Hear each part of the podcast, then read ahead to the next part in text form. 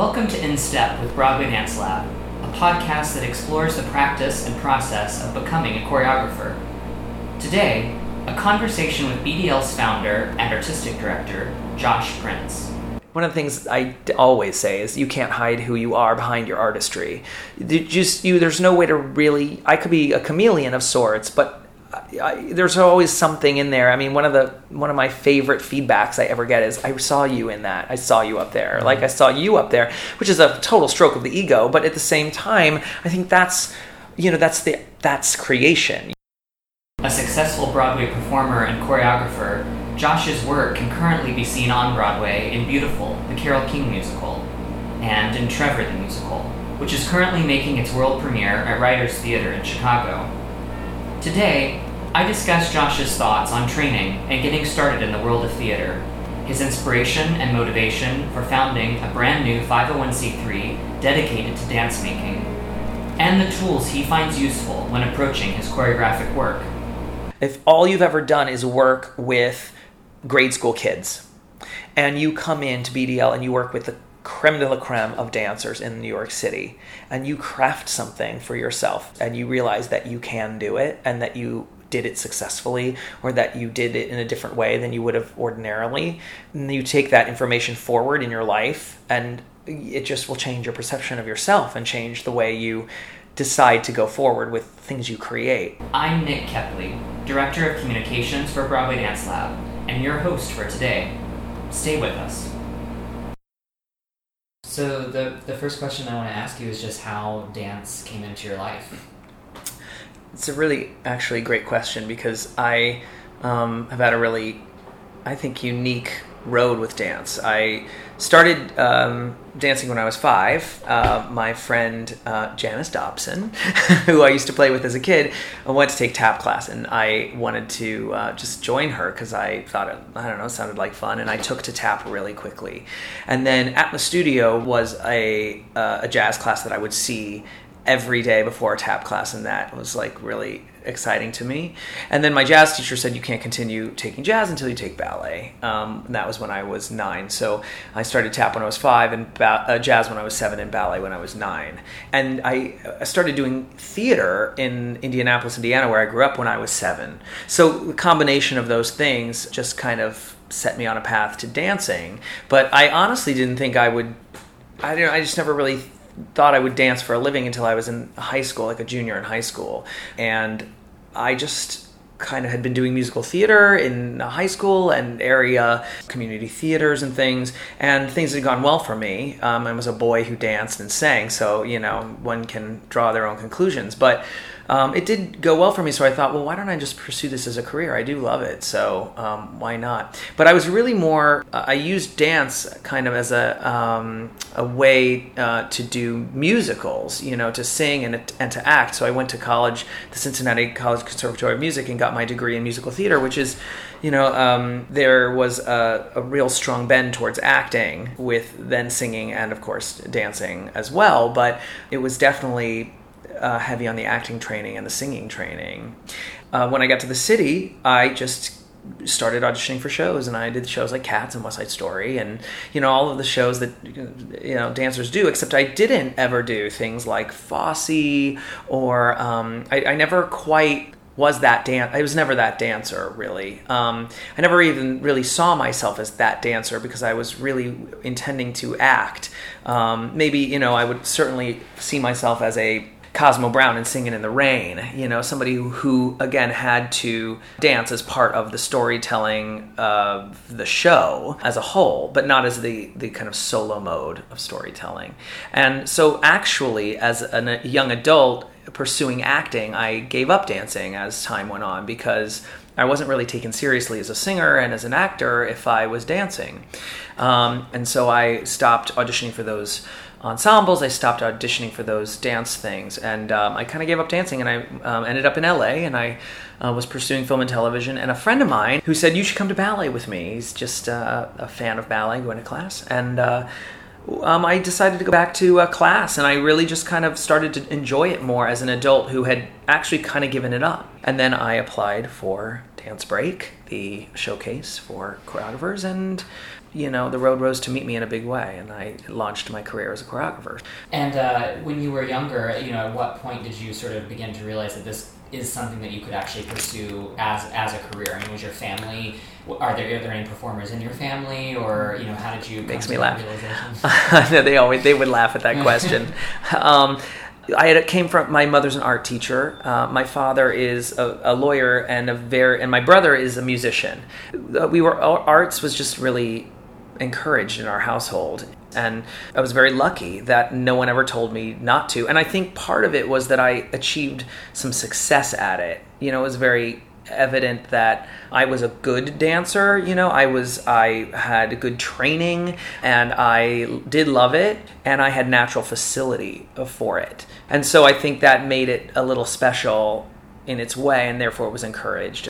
And and so let's talk about training a little bit. Like uh, you said that your your training was pretty strong, but you know, uh, like what are some things looking back that you maybe wish you, yeah. you had more of, or that you think is is lacking in a yeah. lot of dance training in, in the country? Hmm. I think ballet. I wished I had. St- studied ballet, classical ballet training a bit more heavily.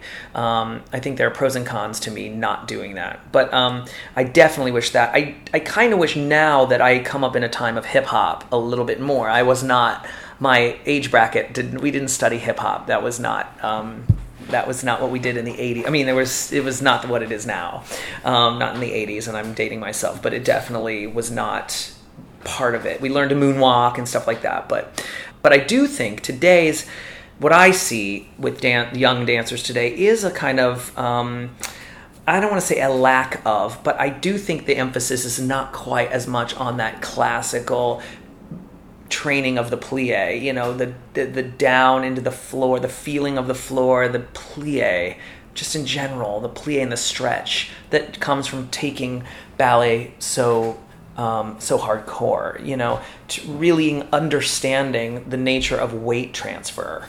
And that I think I actually got through tap, to be honest, more than I got it through. But I definitely am a big, big tapper, and that influences my work in a big way. Rhythm and tap, uh, just it influences. I don't tap much anymore, but it's just a huge influence.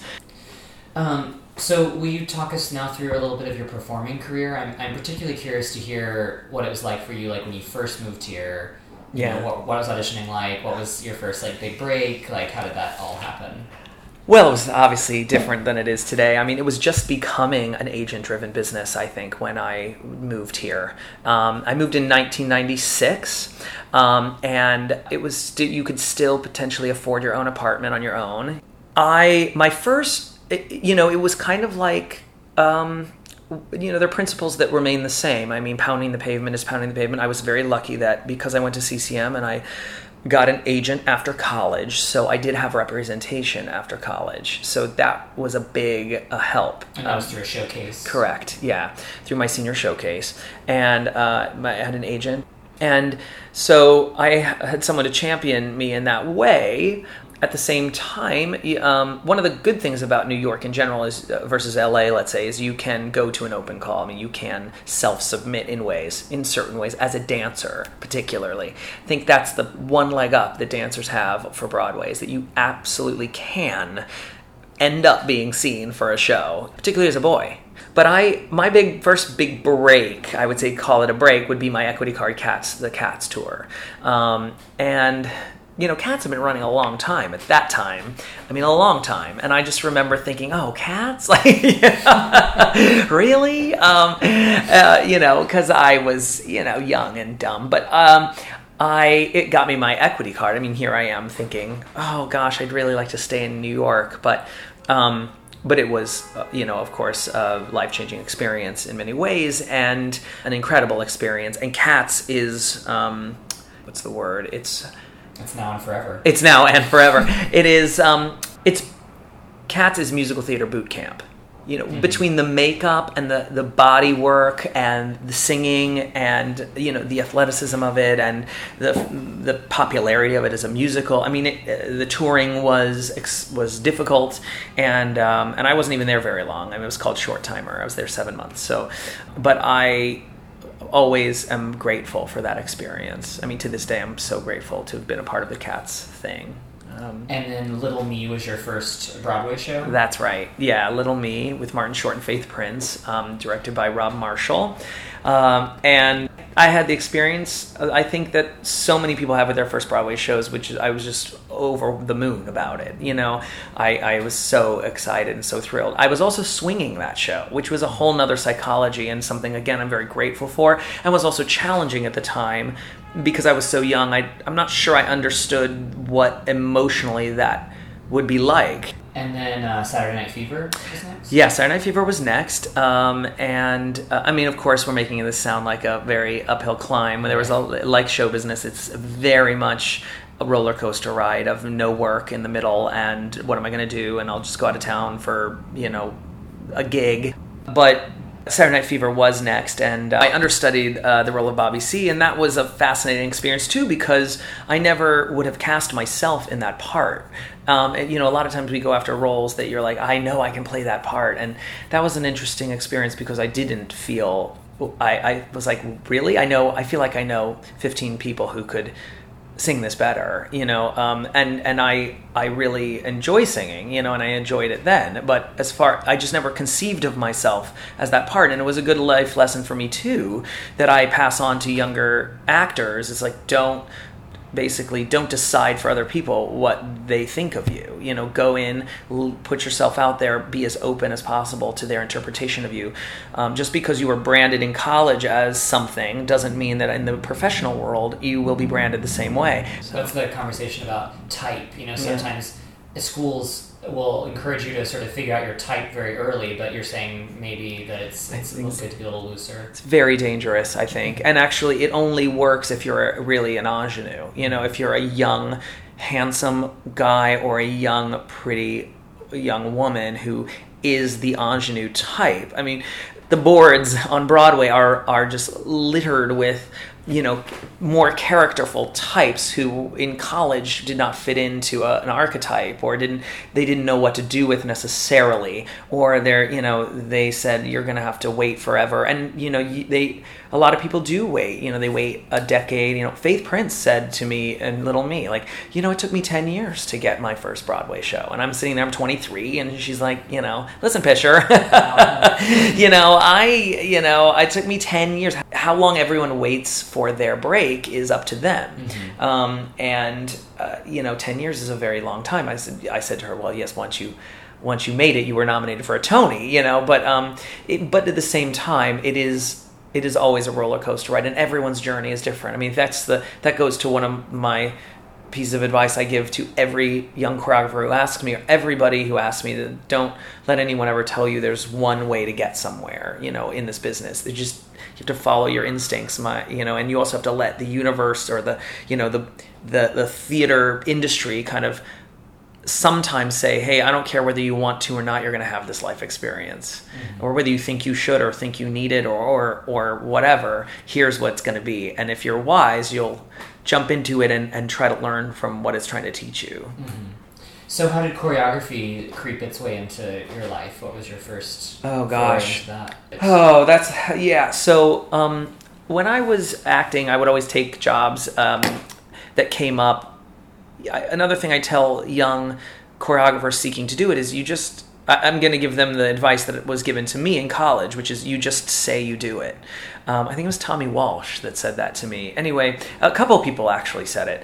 You know, how do you how do you end up choreographing? That was another thing throughout college. I was I just knew I would do it. I just knew I wanted to direct and choreograph, and I don't know that I thought it would come in this way or this early in my life, but um, I got that advice just say you do you just say you do it and there's so much truth to that you know you just have to put it out there and so i started putting it out there and it you know it started coming back to me um, i did some regional theater jobs um, and quite frankly when i decided to switch careers from acting when i decided i kind of fell out of love with auditioning and decided to move from la back to new york and pursue choreography i applied for dance break this showcase and I was chosen as one of six choreographers. And the day that I presented. Jason Moore, the director of Shrek the Musical, was in the audience, and three weeks later, I was offered that job. I mean, it was so. I call it my Shirley MacLaine moment because you know she went on understudied for.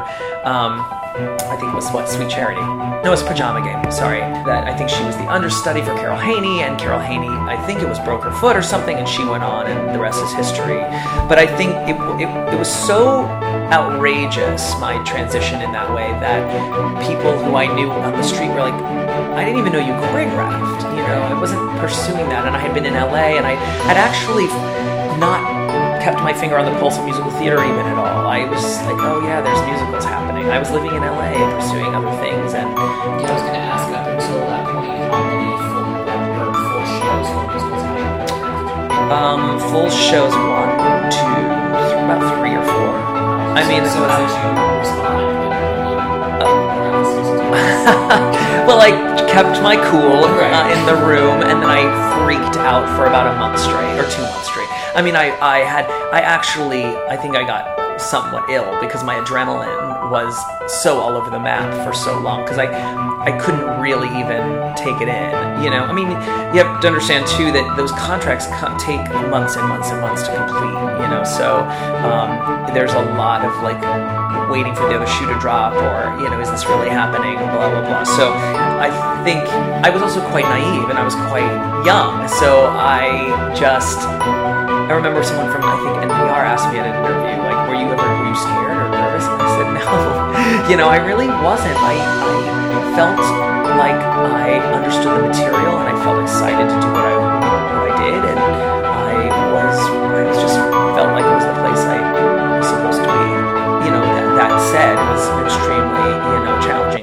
but you know as broadway shows are um, Yeah, well, let's go ahead and talk about that. I mean, I'm sure we could spend an entire you know podcast just talking about Shrek the musical. Yeah. But you know, just kind of uh, the highlights of what that experience was like for you, what you learned, and Yeah. yeah. oh gosh they could fill a book i mean i'm trying to think of where to even begin i think what i learned the most is um, the nature of collaboration when it comes to particularly when it comes to making theater in a corporate setting. You know, DreamWorks um, that produced that's a very corporate setting to make in which to make art.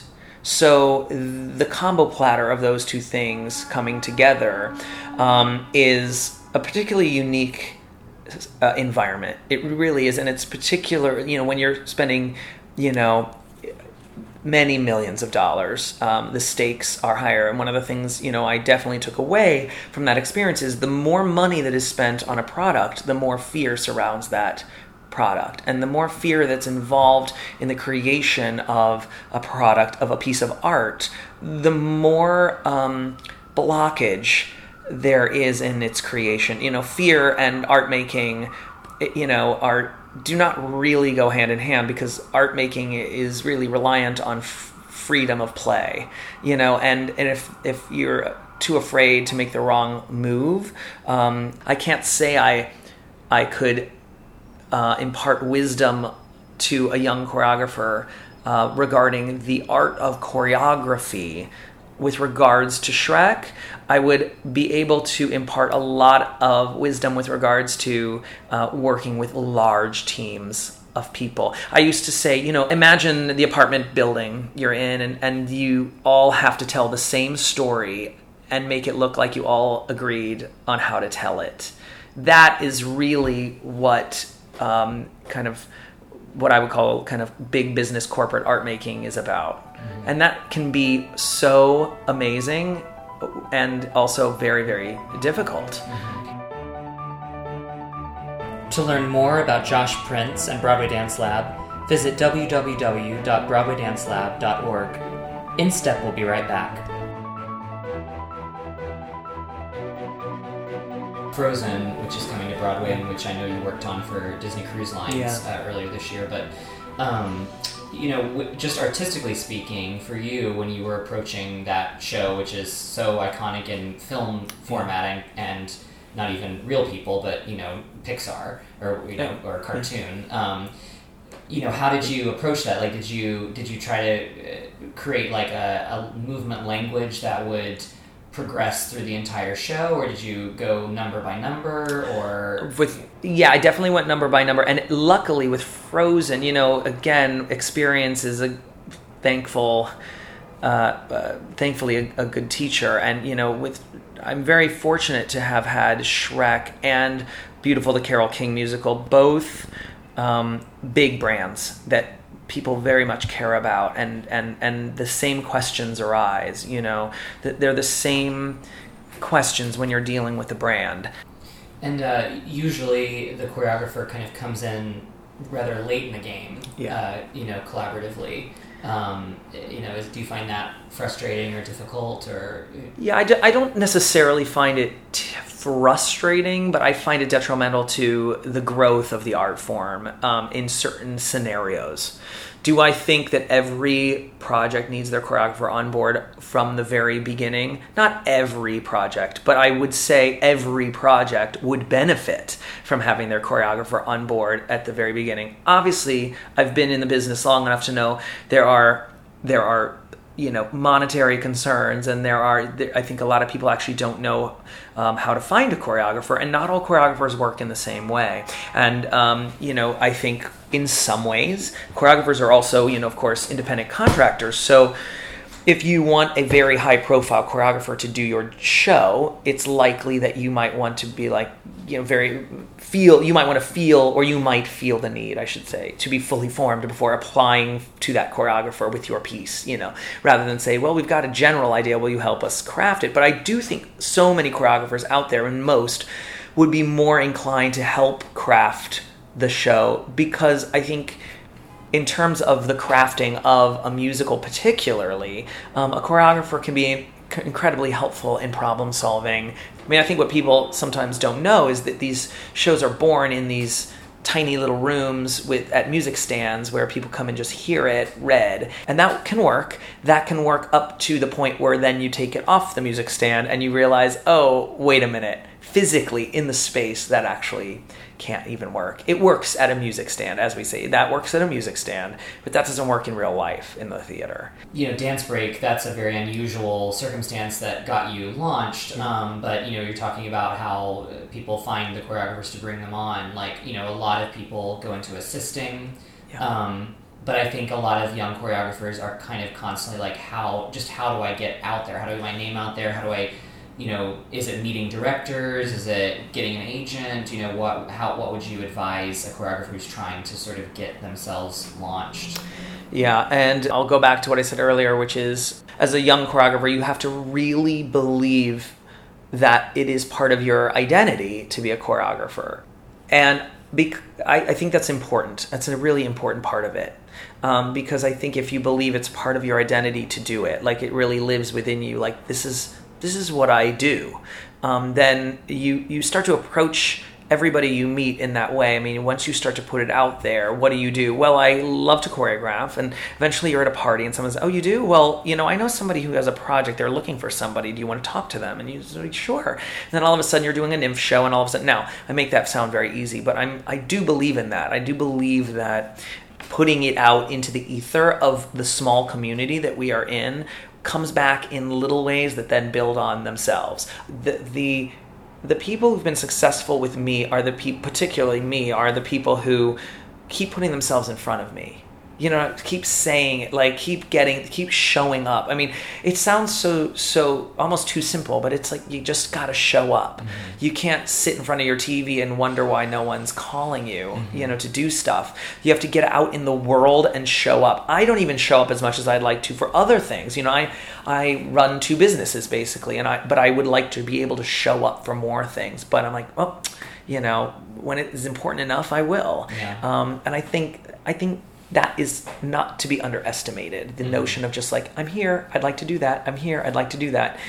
Um, I always tell people that I, the worst that can happen is they say no. That's right. Because a lot of my career has been just putting myself out there and being like, I want to do this, can I? And, and either they say yes or no. And, yeah. and really, you're, you're better, either way better off if they say yes, or if they just say no, then you just move on. And I think that speaks to a sense of self in the way of that I'm saying if you believe that that is what you are and what you do, the no doesn't sting as greatly as if you are worried in some way that you shouldn't be there at all. And then when someone says no, you take it very personally and it, it factors into a whole nother kind of personal equation that mm-hmm. then shuts you down. And I, I, think when you believe in something, uh, when you believe in anything really, you just keep the no is not it's hard but that doesn't mean it's devastating right right well i do want to get into bdl yeah. uh, because that's a huge part of your life now yeah um, so, it's an understatement yeah. yeah. so broadway dance lab a 501c3 the only one of its kind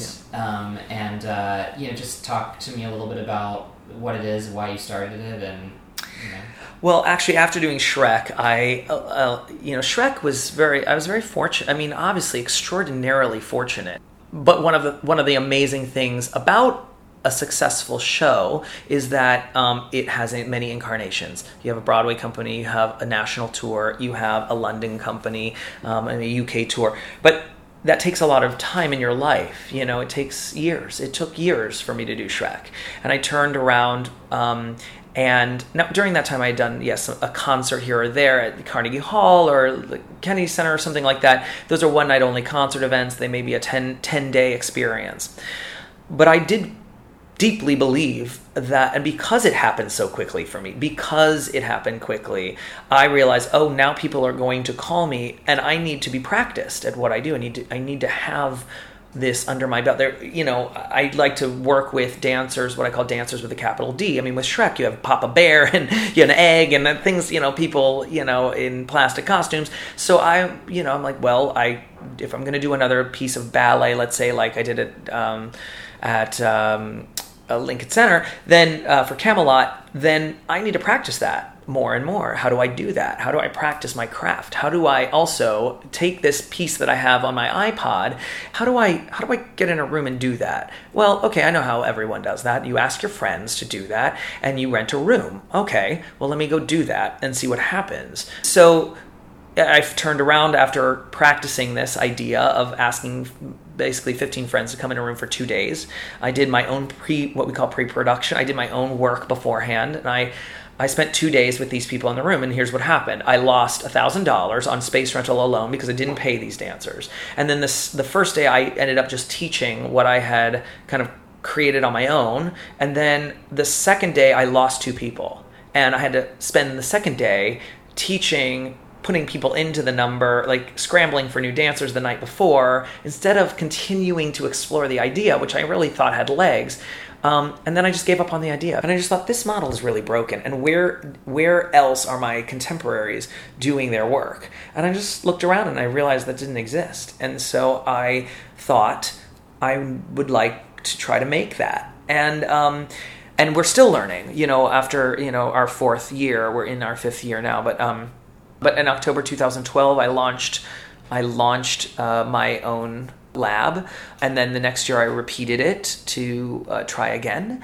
And that was just you with the dancers. That's correct. That was, and I I, uh, I brought in one other choreographer for like an after for for one session I think that that year, but it wasn't until the following year that I that I opened the doors and invited six other choreographers to come and work on the company. And is there a showing at the end of this? There is. There's an open studio showing. So we used to do galas where we would show the model, and now we will still do that. But um, we are opening our doors to. Um, uh, open studio showings in which uh, our choreographers are able to dialogue with our audience about what they're exploring.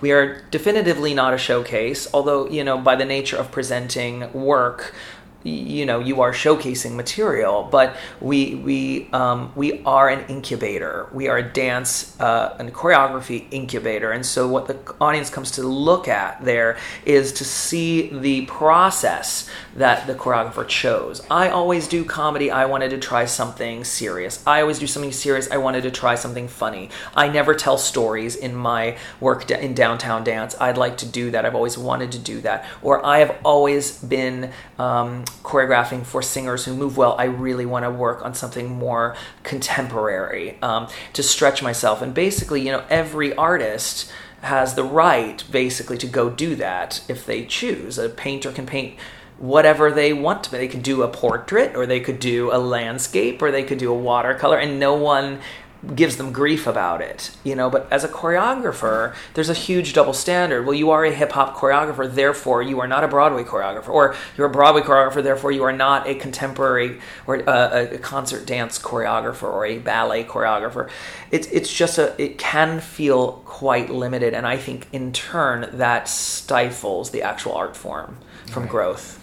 And uh, the company has been featured in a lot of really impressive publications the Wall Street Journal, Dance Magazine, Playbill.com, an American Theater Wing, NYC Arts, and uh, even was presented to Guggenheim. Wow, that sounds really good. Yeah, yeah, right. Yeah. nice, nice list. It's a great Wow, list, that's yeah. wow. When you say it like that, yeah, year five. yeah, wow, Um, yeah, and which it, it being only year five and, and having all of that happen and all of these choreographers like you say you know pounding down your door to, to have this opportunity i mean I, that seems to speak to the immense need for something like this. It kind of shocks me that nothing like this is out there already yeah. You know, people say that to me, have said that to me. Like, I can't believe something like that doesn't exist. And um, you know, I think it was a combination of things. You know, it's one thing for me to sit here and talk about how great it's going, which it is, but it's going great because other people have also said, "Hey, let me help you. That's a great idea." You know, "Hey, here's a, here is financial support because that is something that we need more of." It takes a village to make Broadway Dance Lab happen, and we depend on the support of organizations and individuals who believe in our mission and who want to help us nurture the next generation of choreographic talent. To learn more about how you can get involved or to make a donation, please visit BroadwayDanceLab.org. In InStep will be right back.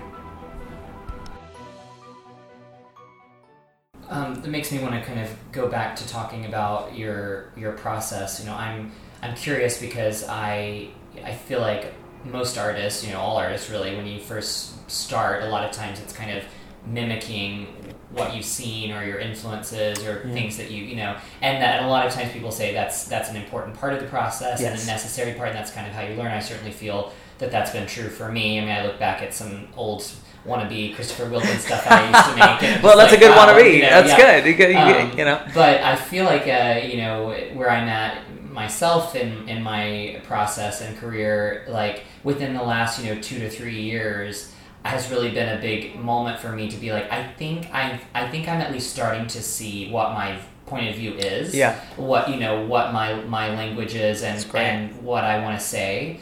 Um, and I'm curious, like when and how that happened for you. Oh, I don't. I still. Th- it's funny. I I still am in that process. I Mhm, think. mhm. Um, I. I. That's a really good question. I, I don't know that I have the answer for that. I don't know. I think in some ways it's always evolving, Mhm. you know, and I think um, I, I, it's funny. My husband has said to me, like, I, you know, he, I, I can recognize, I recognize your voice or your style. And i they're, they're i'm like really? You know? Um i maybe because i'm inside my own whatever but i i know what you mean because i see it in others. I think um because i have been a chameleon a bit in the world of choreography you know shrek is not beautiful which is not frozen which is not trevor which is not so i I was teaching a master class the other day, and the person who ran the master class said to me, uh, actually, it was Melinda Atwood who ran runs Dance Break, um, who, which gave me my break. And she said, "I didn't know you were so ballet based." And I, you know, I'm like, "Yeah, well, I'm not really ballet based. I just love ballet, and I love incorporating that into my work." But I, what the reason I tell the story is because there's a lot I think about me that people who've known me for a long time even say, I didn't know that about you. I didn't know that's what you wanted to choreograph. I'm like, well, I don't, it's what I want to choreograph today. And um, I think there are principles behind the choreography.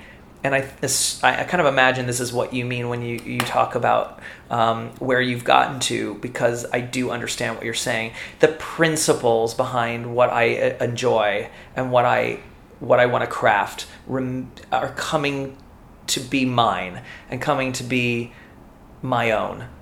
Well, I think it's also having a sense of not not even necessarily like stylistically, not not to say that like every number you'll make from now on will kind of look the same or have you know the same kickball change pas de bourrée or whatever. How would you know? Yeah, yeah, yeah. But um, but just that you have that you start to begin to feel like you you do have something to say. Like I think that for me, you know, it was years of of am I what do I have something to contribute to this field? You know, Yeah. like am I am I necessary and and and Yeah. vital to the field, or am I just kind of trying to do this? And and it's been a, a process of being like, yeah, I think I do have something to say, Right. like you know, or, or something to add to it.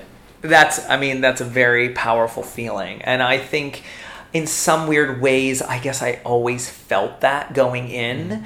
Um, I think I don't, I didn't feel like it was infallible. I, I think I felt like when I was doing my, you know, Chris Wheeldon impressions, whatever, you know, I, for some reason, something in my brain was like, yes, that's what I, you know, I'm doing great. Yeah. But, um, but at the same time, I'm excruciatingly hard on myself to grow and be different and, and challenge myself to be, I, I agree. I think that is an artist's struggle. You know, why me? Why should I? Why would anyone you know, want to see this over the Pina Bausch that's down the street. I mean, you know, or the whatever. Pick the pick, pick the dance, the, uh, the dance artist. You know, over over the Andy Blankenbuehler or over the. There's certain people though you can say I know their work is extremely different than what I'm interested in. You know, um, but then there are people where it gets a little it gets a little closer. You know, like so what is the difference here? What is the boundary? And I actually think.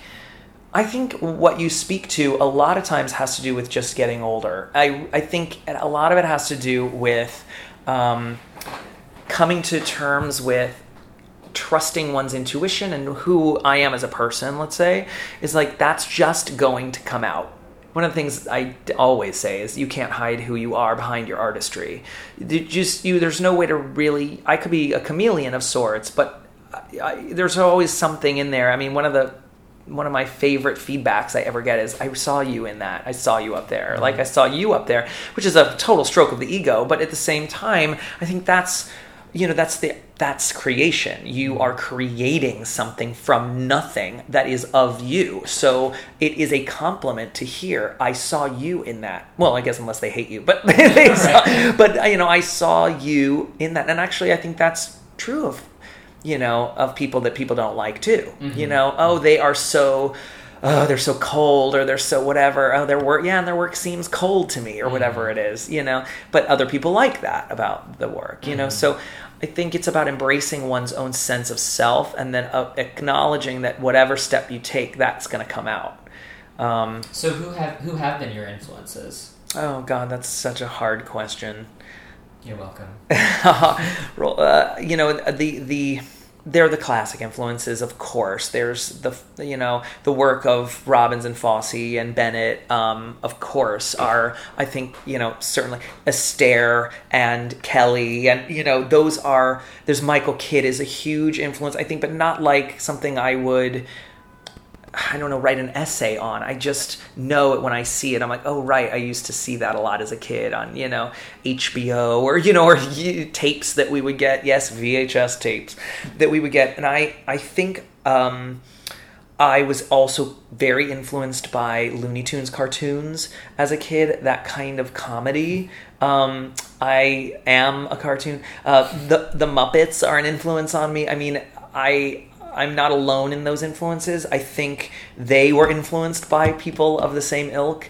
Um, certainly, I'm influenced by certainly by Wheeldon and Peck, and you know Balanchine and Paul Taylor is a very big influence on me. Um, I get to see a lot of his work, luckily, and I am fascinated by a lot of his work.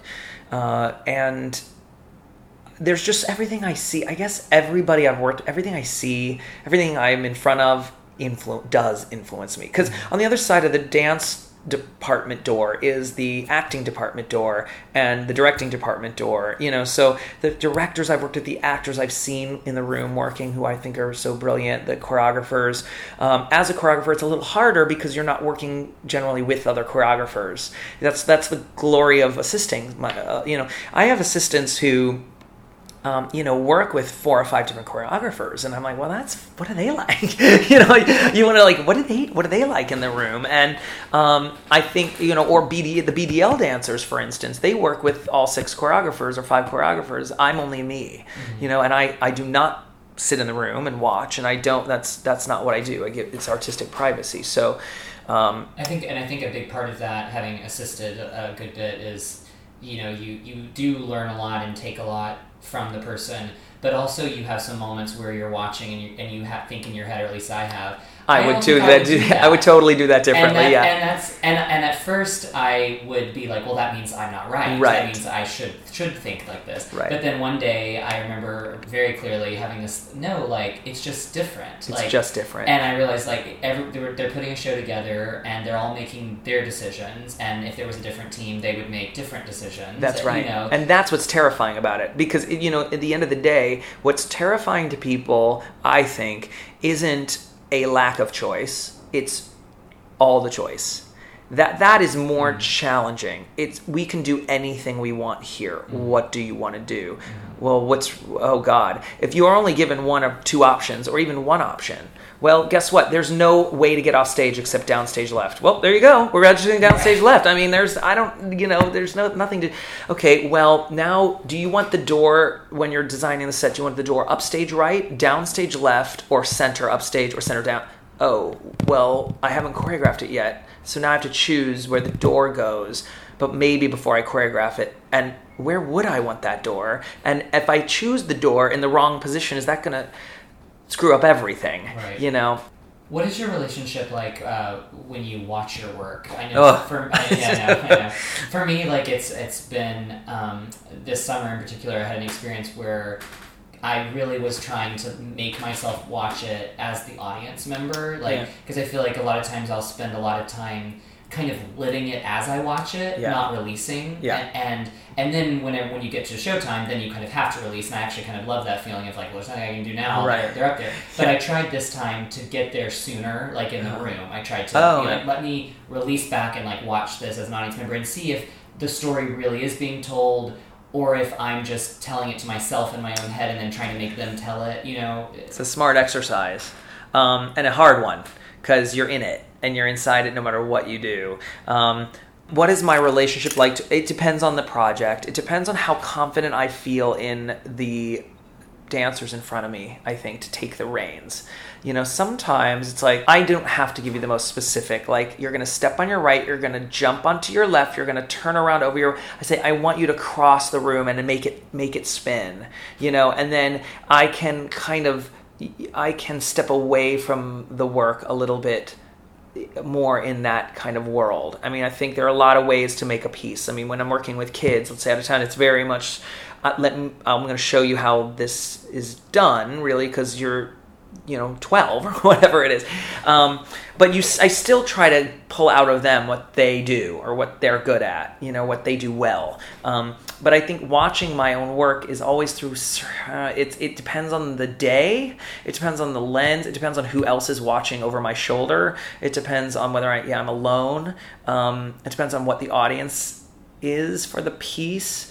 Um, and ultimately, I once they hit the stage, I do try to let my assistants and associates nitpick more. And I also have learned over the years, much to my detriment. But I mean, you know, as a dancer, because as a dancer you, and as a swing and as an understudy, I used to be like a steel trap. But now I really try to release my own work once I've put it up. I try to not hold it because I, as, as kind of embarrassing as that can be sometimes, when you're like, what is it? What is this again that we do? And you're like, oh, I'm not the choreographer. Like, I'm supposed to know these things.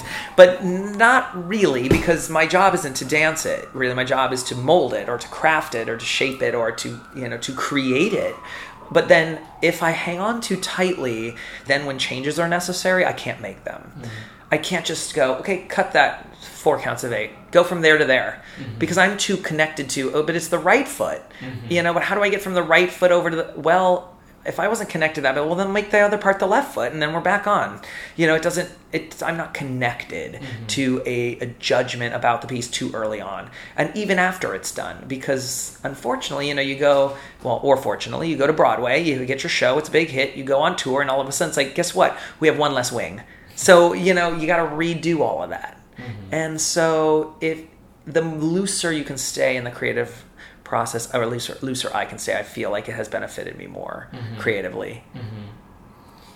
The last question I, I think I want to kind of always ask people on this uh, program is just why dance? What is it about? Why the language of dance? Such a great question too, and I think you know I'm always so curious to hear different people's response to this, and I've asked myself this too, especially creating a nonprofit organization specifically dedicated for dance. It, just to go back to your very first question about how did I get into dance, I danced because I could, and I danced because I really did love it, you know. But, um, but I I have a weird road as a dancer. I I would uh, cover parts and I could be in ensembles because I danced, and I I believe in the art form. I believe that it is necessary part of the musical theater vocabulary. Um, I grew up with it, and I grew up singing, dancing, and acting at the same time all together. That's what helped tell the story, and that's what made a, an American musical so beautiful to me, so wonderful to me, so unique to me. It's really something that we have made as Americans. Um, but that said, when it came down to, hey, do you want to spend your life making a nonprofit organization that is dedicated to dance? Why you? Why me? Who who will listen to me? I am not you know, I am not Andy Blankenbuehler with three Tony Awards, and I am not, you know, um, I am not Justin Peck at City Ballet. Who is Josh Prince to say this needs to exist? And the bottom line is, who am I not to say it exists? And it just is me. And also, um, to to go ahead and embrace it, I had to answer that question: Why dance? And I think dance is it is the physical ex- expression of life force. I mean, period. It is what babies, kids do. It is what we do to party. It is a natural kind of expression of life force. Um, we are physical people. When we are grieving, we're physical. When we are celebrating, we're physical. When we're in love, we're physical. Um, we. It is that is a type of dance to me. You know, all of that is is a type of dance. It's physicalized life. And I guess if you know if one is to look around at the world going by them and look at it as a dance, as a really intricate dance, that is dance. You know, and and I often teach master classes to actors who you know are scared of dance um, and try to demystify um, what dance is. You only have two feet. You only have a right and a left. Um, sometimes it's used technique is used to get to a different look, but uh, oftentimes it's not. Um, and so I think dance to me is is life really, and it, it is mobility, you know, and immobility really is you know is death really. Um, so that's that's kind of a deep answer to you know that question. I love it. Well, thank you. This has been lovely and, and very inspiring. And Thank you, Nick. Yeah, thanks for talking to us. In Step is created by Broadway Dance Lab and recorded, edited, and hosted by Nick Kepley. You can listen to this podcast again, access our archives, and learn more about the company by visiting BroadwayDanceLab.org.